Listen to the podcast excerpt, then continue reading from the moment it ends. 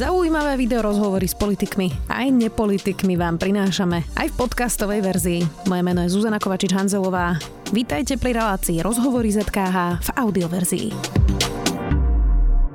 Šikany na školách pribúda. Štatistiky hovoria, že so šikanou sa stretáva v triedach väčšina detí. Ako tomu predísť, čo majú robiť rodičia a čo deti, odpovieme so školskou psychologičkou Petrou Arslan ktorá je odbornou garantkou projektu Nadácie Markíza. Odpíšeme ti, kam môžu deti písať, aj volať a ľudia z linky detskej istoty im pomôžu. Volať ale môžu aj rodičia alebo učitelia. Vítajte. Ďakujem veľmi pekne. Povedala som to správne, teda aj deti, aj učiteľia, aj rodičia. Áno, presne tak. Deti môžu volať, keď majú nejaký problém úplne anonymne, bezplatne. A rodičia tiež vo vyhradených časoch v rámci sociálno-právnej poradne, čiže ak majú nejaké otázky, alebo samozrejme aj učiteľia, tak sa môžu obrátiť tiež na, na linku detskej istoty. Keď hovorím, že šikany na školách pribúda, máme vôbec nejaké dáta o tomto? Vieme vôbec povedať, že koľko tej šikany je? Lebo e, mňa vždy pobaví, keď nejaká škola povie, že u nás šikana nie je. To si neviem predstaviť teda. Čiže v akom sme stave? Uh, tá šikana je v podstate naozaj náchylná na šikanu je akákoľvek škola, čiže akýkoľvek typ školy. A presne toto je, kedy my dvíhame odborníci ten varovný prst, že keď nejaká škola toto povie, tak je veľmi pravdepodobné, že tá, ško- tá šikana sa tam vyskytuje a že sa tam nachádza. Uh, tie dáta hovoria o tom, že každé druhé až tretie dieťa je šikanované, čiže naozaj je to dosť vysoké percento. S tým, že západné krajiny hovoria dokonca o takej epidémii šikany. Teraz sa veľa hovorí o tom, že sa vlastne taká tá klasická formy, forma šikany prenáša do toho online priestoru, čiže stúpa aj šikana v rámci teda nejakých sociálnych sietí, cez mobily, cez proste nové teda tie moderné komunikačné technológie, čiže vlastne to percento stúpa. Hovorí sa o tom, že nie je dostatok dát, ktoré by hovorili naozaj tú reálnu výpoveď o tom, že koľko napríklad je tej kyberšikany v tom online priestore a odhaduje sa, že teda ešte viac ako sa predpokladalo. Ale teda tie najnovšie výskumy hovoria o tom, že, že je to každé druhé, tretie dieťa. Stíhajú s týmto učiteľia, keď hovoríme o tej kyberšikane, že už to teda nie je len to, že si počkám ťa za školou a, a budeme si kopať tvoju tašku a, a, a potom teba zbijeme alebo niečo takéto, ale že vlastne to prechádza do WhatsAppových skupín, do Instagramových skupín. Často to aj mňa samú prekvapí a nie som ešte až tak ďaleko teda z tej strednej školy a už tiež s tým úplne nedržím krok. E, vedia to učiteľia vôbec detekovať, že toto sa deje? Mnohí nie sú ani na Instagrame, ani na sociálnych sieťach, pretože vekovo je to e, takto prosto dané. Čiže dá sa to, e, dá sa to riešiť dnes, aj keď je tam ten generačný rozdiel? Vždy hovoríme o tom, že, že keď sa deje kyberšikana, tak je veľmi podstatné, keď rodičia teda majú v podstate to šťastie, že ten, to dieťa im o tom povie, že sa im zdôverí, говори. Tak aby sa po dohode s dieťaťom obrátili aj na niekoho, komu dôverujú v škole, pretože veľmi často tá klasická šikana v tej škole vyústiuje do tejto kyberšikany, čiže ide ako keby ruka v ruke.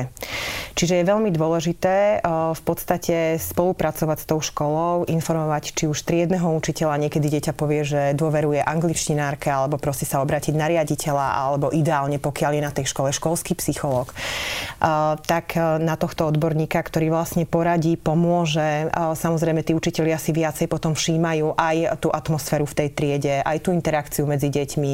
Viacej si všímajú to, ako fungujú medzi prestávky a častokrát sa práve objaví to, že, že aha, tá šikana naozaj sa deje aj tu v škole, len Dobrý učiteľ si to ale nevšimne aj bez toho, aby prišiel rodič, ktorý si pozrie mobil svoje dieťaťa alebo podobne? Mal by si to všimnúť učiteľ, len ono je naozaj náročné niekedy tie uh, formy uh, tej šikany a tie agresory sú často tak, tak rafinovaní, že práve šikanujú tú obeď vtedy, keď tam ten učiteľ nie je alebo kde, kde nedovidí. To znamená, že to môže byť počas e, cesty do školy, zo školy, môže to byť na toaletách alebo proste takým spôsobom, aby si to nikto nevšimol. Ale ja hovorím o tom, že je to v tej triede cítiť, hej, že tá atmosféra v tej triede a tá klíma v tej triede sa dá merať. Sú na to aj dokonca rôzne prostriedky, rôzne dotazníky, e, existujú rôzne hry, ktoré sa dajú robiť aj počas triednickej hodiny. A vtedy ten učiteľ vycíti, že aha, tuto sa niečo niečo deje. Toto, tie vzťahy nie sú také zdravé, aké by mali byť. Tá klíma nie je dobrá. Lebo vždy, keď v tej triede je takéto zdravé jadro tej triedy, tak vlastne oni ani nedopustia to, aby sa tá šikana rozvinula. Mm. Ako rozlišiť šikanu a nejaké bežné spory medzi kolektívom? Pretože každý, keď sme chodili do školy, sú tam aj hádky, aj rôzne situácie, ktoré pripravia človeka na život. Je to, mm. je, je to aj spôsob, ako sa naučiť uh, riešiť problémy, mm. stretávať sa so stresom a podobne.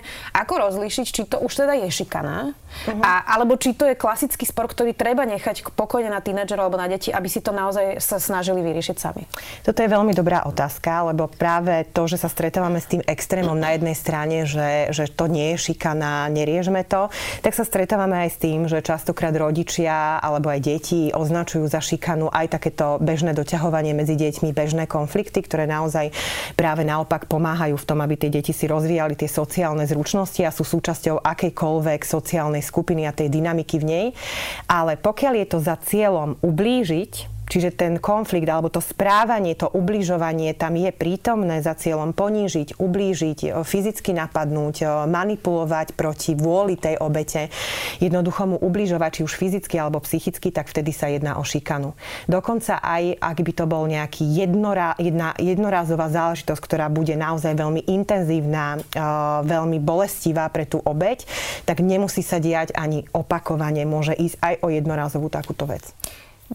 Niektoré deti sú ale citlivejšie ako iné. Asi sa na tom zhodneme, že niečo sa môže hlboko dotknúť nejakej citlivejšej povahy, čo inému nič nespraví a mávne rukou a zasmeje sa. Mm-hmm. Čiže dá sa vôbec paušálne povedať, alebo musí sa vyslovene prihliadať na tú povahu toho dieťaťa a ako nebyť úzkostlivý a neochrániť to dieťa úplne pred všetkým, lebo to sa mm. samozrejme nedá.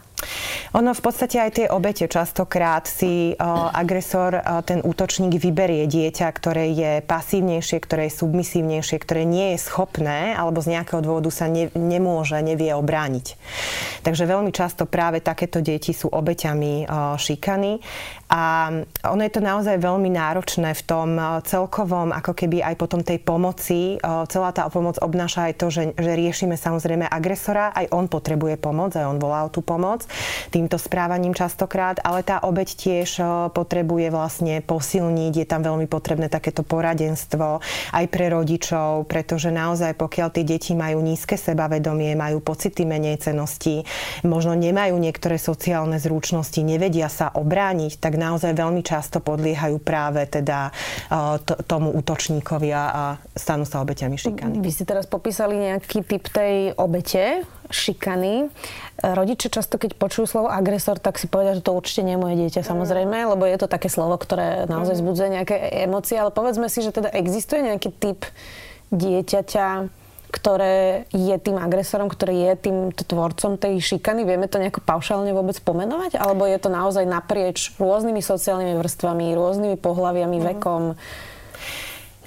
Tak ako môže byť obeťou ktokoľvek, tak môže byť v podstate aj útočníkom ktokoľvek, ale ide tam o to, že veľmi často uh, má, má agresor alebo ten útočník má voči sebe a voči okoliu negatívny postoj, čiže aj voči škole. Uh, veľmi často je to uh, dieťa, ktoré má nízku empatiu, čiže nevie sa vcítiť do pocitov toho druhého.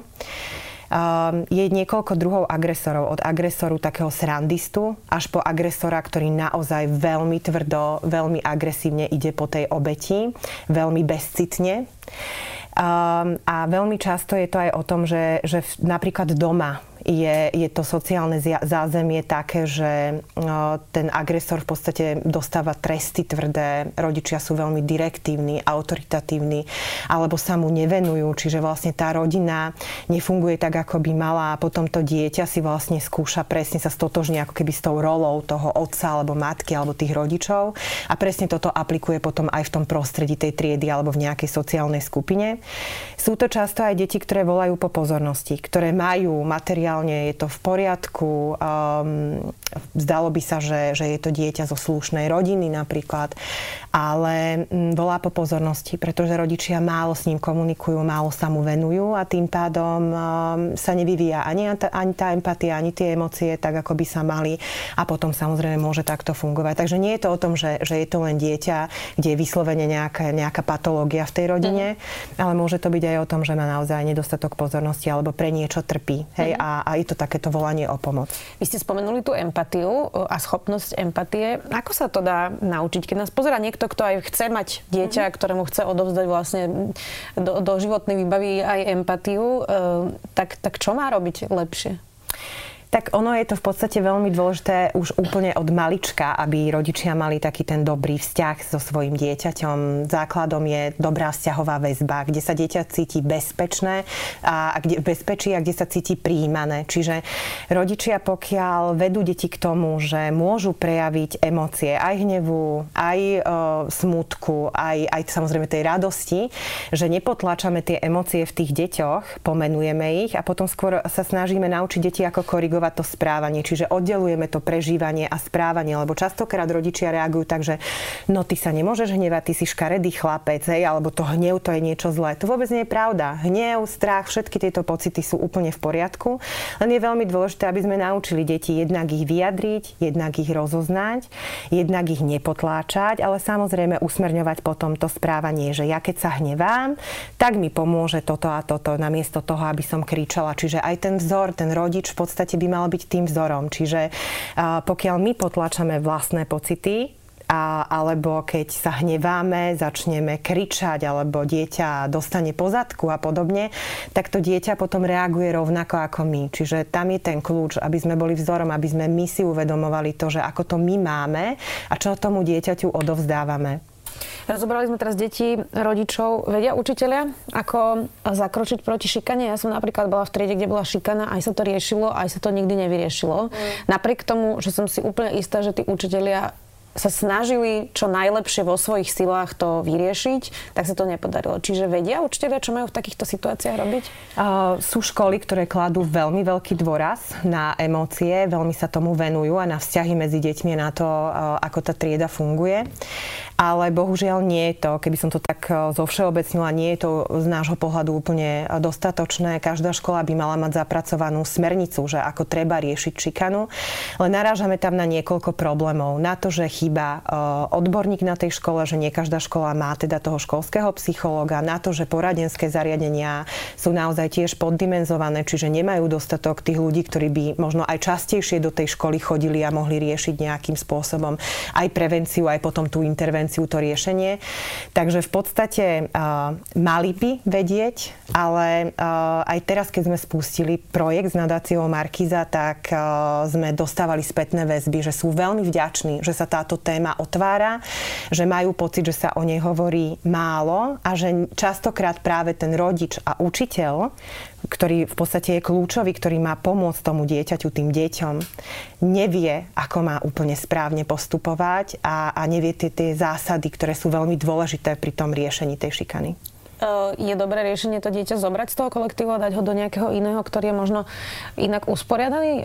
To, toto je riešenie, ktoré by ste odporúčali? Alebo naopak sa snažiť v tom kolektíve nájsť cestu napriek možno už aj nejakým neprekonateľným zážitkom, ktoré tam tie deti majú? Ja si myslím, že, že je veľmi podstatné pracovať s tou triedou, s tou skupinou. Áno, mali sme prípady, kde som odporúčala to, aby dieťa išlo na inú školu. Je to hlavne vtedy, ak naozaj je tá práca z nejakého dôvodu s tou triedou veľmi náročná, to dieťa by to neunieslo. Proste je tam ako keby problém aj spolupráci možno s rodičmi, aj možno tá škola sa k tomu nestavia tak, ako by sme očakávali. A vtedy teda je to riešenie, pretože keď sa to tam teda nedá do dostatočne riešiť, tak nie je dobré, aby to dieťa tam zotrvávalo, pretože ono si s tou šikanou častokrát samé neporadí. A um, pokiaľ sa nám ale podarí tú šikanu vyriešiť a pomôcť tomu kolektívu, tak toto je to, čo môže veľmi výrazne pomôcť tomu dieťaťu, aby si to nenieslo potom ďalej do života. Lebo častokrát, uh, keď to dieťa ide na nejakú inú školu, tak sa môže opäť stať obeťou šikany pretože jednoducho sa nič nezmenilo ani možno na jeho postoji, bojí sa, vysiela teraz tie signály, hej, že, že zase nejakému potenciálnemu útočníkovi. Alebo mali sme aj prípady také, že potom dieťa sa bojí, že bude ono Eh, šikanované, tak šikanuje. Eh, čiže na tej nejakej škole, kde v, te, v tom kolektíve nájde nejakých slabších ako keby jedincov. Aj to sa môže stať. Nehovorím, že je to pravidlo, ale aj na toto by sme mali myslieť. Čiže vždy odporúčam rodičom, že aj keď meníte školu, toto nie je niečo, čo vášmu dieťaťu úplne pomôže a problém vyrieši. Je tam naozaj potrebné, aby ste vyhľadali psychológa, aby aj vám poradil, aj dieťaťu prípadne eh, psychoterapiu. Nie je to niečo, za čo by sme sa mali hambiť. Ja si myslím, že v rámci osobnostného osobného rastu by, by možno bola tá psychoterapia dobrá aj pre, pre každého a pre dospelých. Takže ja vždycky odporúčam eh, rodičom, že aby toto nebolo, že prehodili sme ho, alebo je to v poriadku. Mhm. Aby na to mysleli, že treba viac. Vy ste spomenuli teda psychoterapiu. Um, ako sme na tom v kapacitách, keď by rodičia naozaj chceli vyhľadať odbornú pomoc?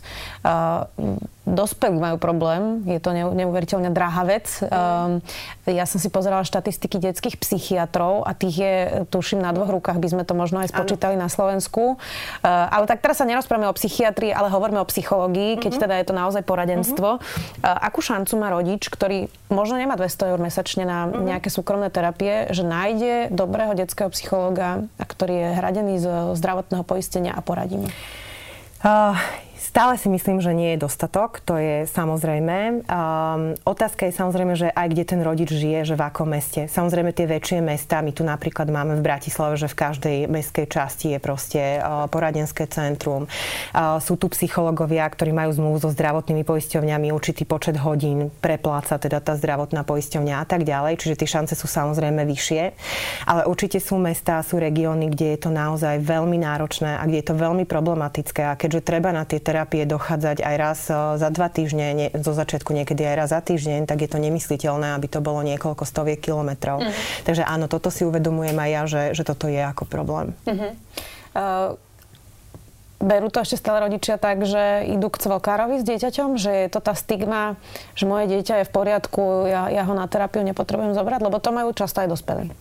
Ja keď to tak porovnám, že ako to bolo napríklad pred desiatimi rokmi, tak vidím naozaj ten postoj sa mení, je to určite lepšie, ale stále sú rodičia, kde, kde majú oni ten pocit, že, že potom si priznáme, že niečo nie je u nás alebo s tým mojim dieťaťom v poriadku a presne uh, niekedy vnímajú aj to, že, že veď on nie je cvok, ani ja nie som cvok, čo, čo je veľká škoda, pretože to tomu dieťaťu vlastne škodí. Stretávam sa aj s tým, že, že jeden rodič súhlasí a druhý má strach ale veľakrát sa dá na tom popracovať, že si to na tých stretnutiach rozoberieme, rozprávame sa o tých obavách, strachoch aj o tých predsudkoch. Niekedy sa nám dá nájsť tú cestu, niekedy nie. Záverečná otázka. Mnoho rodičov rieši také dilemy. Uh, väčšina psychológov na to povie, že majú mať akože dobrý, hlboký vzťah s deťmi. Ja tomu rozumiem, ale určite je aj nejaká časť života, kde dieťa je v puberte a podobne. Mm-hmm. Že koľko ich vlastne majú kontrolovať napríklad na mobiloch, kde im nechať vlastne to súkromie a kde si pozerať, či sa im nedieje napríklad kyberšik šikana eh, a pozerať si aj správy a čo sa tam uh-huh. vlastne deje. Čo by ste im odporúčili? Ako veľmi eh, kontrolovať vlastne tie tie deti a, a koľko im nechať tej uh-huh. voľnosti. Si tak veľmi pekne povedali, že majú mať dobrý vzťah, ale že potom počas tej puberty ten vzťah ani, ani až taký dobrý nie je. A to je tiež úplne v poriadku, že tam sa zase dejú nejaké veci, že, že to dieťa sa tak vzdialuje. Uh, a naozaj je to veľmi citlivé obdobie, kedy tie deti sú veľmi citlivé na nejakú kontrolu. Takže ja nemám veľmi rada takéto odporúčanie všeobecné, že, že kontrolujte uh, im mobily, choďte im teraz do toho telefónu, do toho tabletu, pretože základom je aj teda tá dôvera, ktoré, ktorú musí cítiť aj to dieťa. Ale má to byť e, o spoločnej dohode a spoločnej komunikácii. Má to byť o tom, že ten rodič vysvetlí tie nástrahy toho internetu, tej sociálnej siete. Samozrejme potom musí aj ten rodič mať dostatok informácií. O to sa práve v rámci toho projektu aj veľmi snažíme, aby tie informácie tí rodičia mali, lebo častokrát ich nemajú. Aj nedávno som hovorila s jednou maminou, ktorá bola veľmi prekvapená. Aha, toto som mala môjmu 14-ročnému synovi hovoriť. A ja, že áno, lebo toto je niečo, na čo on nebol pripravený. Mm-hmm. A ona povedala, ale ani ja som nevedela, že vlastne som sa nad tým nezamýšľala, že toto sa môže stať. A čiže veľakrát naozaj vidím aj to, že tí rodičia nevedia ako. A potom je veľmi dôležité to, že naozaj tie deti fungujú veľmi dobre na tom, keď tí rodičia k ním pristupujú rešpektujúco, keď sa s nimi dohodnú, že dobre, budeš mať ten prvý mobil, budeš mať, ja neviem, internet, budeš mať tablet, ale môže sa stať toto, toto, toto, budeme tam mať e, aplikáciu, ktorá ťa nepustí na všetky stránky. Prosím ťa, keď sa bude niečo diať, neboj sa, poď mi to povedať, poďme sa o tom porozprávať, ja ti rád, rada pomôžem problém. Čiže vyslovene si ako keby stanoviť aj ten čas možno, aj, aj proste sa rozprávať veľa, lebo mm, veľakrát tie deti a tí tínedžeri, keď sa so mnou rozprávajú, tak oni mi tak povedia, že, že ja to tak vidím, že aký majú ten typ tej výchovy doma a že kedy sa zdôveria a kedy nie. A keď naozaj ten rodič aj dôveruje, ale má stanovené pravidlá, tak vtedy to funguje najlepšie. Ak je to o zákazoch, príkazoch, o, o tom, že, že potajme mu ide do mobilu, potom mu nadáva, že je tam nejaká fotka a, a neviem čo, tak toto není ten dobrý spôsob. Ďakujem veľmi pekne, že ste si našli čas. Tí, ktorí budú chcieť, aj rodičia, aj učiteľi, aj deti sa môžu obrátiť teda na stránku odpíšemeti.sk. Dobre hovorím? Áno, presne tak. Ďakujem veľmi pekne. Dnes to bola detská psychologička Petra Arslančinková. Vďaka. A ja ďakujem pekne. Počúvali ste podcastovú verziu relácie Rozhovory ZKH. Už tradične nás nájdete na streamovacích službách, vo vašich domácich asistentoch, na Sme.sk, v sekcii Sme video a samozrejme aj na našom YouTube kanáli Denníka Sme. Ďakujeme.